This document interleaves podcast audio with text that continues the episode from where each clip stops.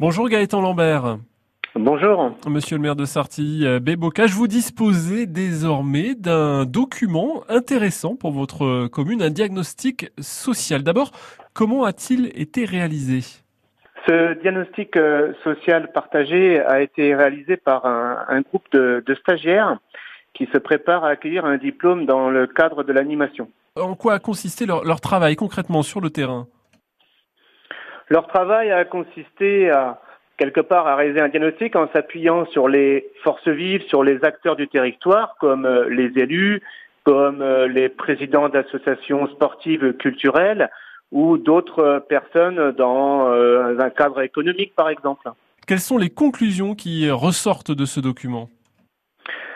Pour réaliser ce diagnostic social, ils se sont appuyés sur plusieurs axes d'intervention. Euh, le premier, favoriser la création d'une politique jeunesse en s'appuyant sur, euh, sur les jeunes justement, en faisant des concours, euh, si on réalisait des installations futures à destination de, de la jeunesse, de s'appuyer sur eux pour établir une vraie politique jeunesse. Ensuite, le point numéro deux, c'était de prendre en compte la précarité, ce qu'ils ont appelé les invisibles, ça veut dire les, les personnes isolées, les personnes dont l'inscription sociale est, fragile.